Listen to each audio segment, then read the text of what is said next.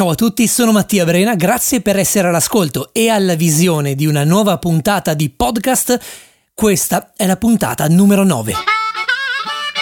Oggi parliamo di Greta Thunberg, una ragazza di 15 anni svedese eh, diventata celebre per il suo discorso alle Nazioni Unite sul cambiamento climatico. La ragazza ha puntato il dito contro l'indifferenza dei potenti riguardo le disuguaglianze nel mondo. You only speak of green, eternal economic growth because you are too scared of being unpopular. Greta ha ispirato migliaia di persone in tutto il mondo e attraverso l'hashtag da lei creato Friday for Future ha chiesto alla popolazione mondiale di unirsi alla sua causa. Ma a proposito di hashtag, eh, che cosa è successo il 14 di marzo? Rita Pavone ha fatto un tweet che ha fatto molto discutere ha scritto che quella bimba con le treccine che lotta per il cambio climatico non sa perché, però la mette a disagio e Rita Pavone ha concluso dicendo che questa Greta Thunberg um, sembra un personaggio da film horror. Ovviamente è un tweet che ha fatto molto discutere tutto il mondo e ovviamente pure il mondo di Twitter si è scatenato. Quindi vi propongo i 5 tweet migliori che ho trovato. Il primo è dell'utente Sal Vini che mette di fianco la foto di, di lei, di Greta, accanto a quella di Rita Pavone, scrivendo... Rita Pavone dice che Greta Thunberg sembra uscita da un film horror. Rita Pavone è quella di destra. Bellissimo il tweet dell'utente Guttolo ripreso da Lercio Notizie. Ultim'ora. Rita Pavone lascia il SUV acceso sul marciapiedi per fare dispetto a Greta Thunberg. Il terzo tweet è dell'utente Anna underscore Aracodia, credo che si pronunci così, l'accento cada lì, sembra quasi una bestemmia, che comunque twitta citando una famosissima canzone. Aspetta, ma veramente mi sono perso Rita Pavone che dà dell'oro a qualcun altro? Mi sa che il mattone del ballo se l'è beccato in testa. Continuiamo a riprendere le canzoni di Rita Pavone, proprio come ha fatto l'utente Albiriz.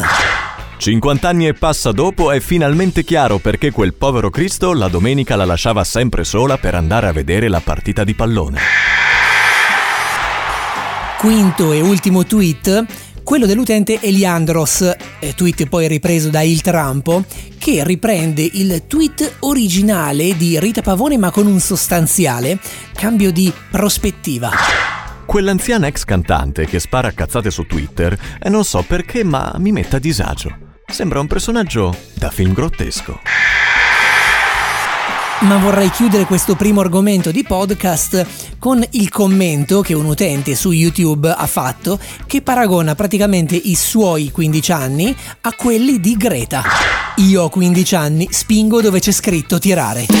Siamo al secondo argomento e parliamo di felicità. È questo il secondo argomento di oggi. Infatti il 20 di marzo è stata la giornata mondiale della felicità e quindi ho pensato di dare un mio personalissimo punto di vista. Iniziamo con le definizioni, infatti la felicità è lo stato d'animo positivo di chi ritiene soddisfatti tutti i propri desideri. Per alcuni la felicità è un evento che si verifica ogni 45 anni, lo sanno bene gli interisti. Milito, carica il destro, finta, lo salta, è solo, è gol, è gol, è gol, è gol, è gol, è gol, è gol, è gol. Per altri la felicità è qualcosa che non si verifica così tanto spesso, però quando succede... Antonio, fa freddo.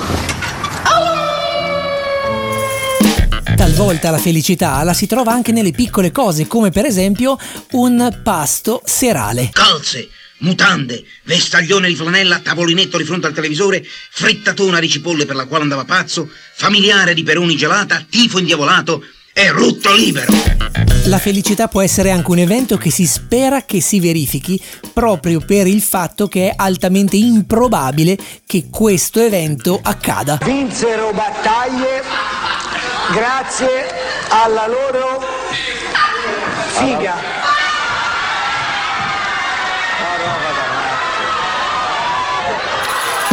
Ma si può arrivare alla felicità anche attraverso piccole bugie. Lo so, lo so, ho detto una bugia. Comunque, senza quella bugia quei due non sarebbero mai, mai venuti fin qua giù e io adesso non sarei felice. Ma per tutto il popolo italiano la felicità non è altro che... Felicità!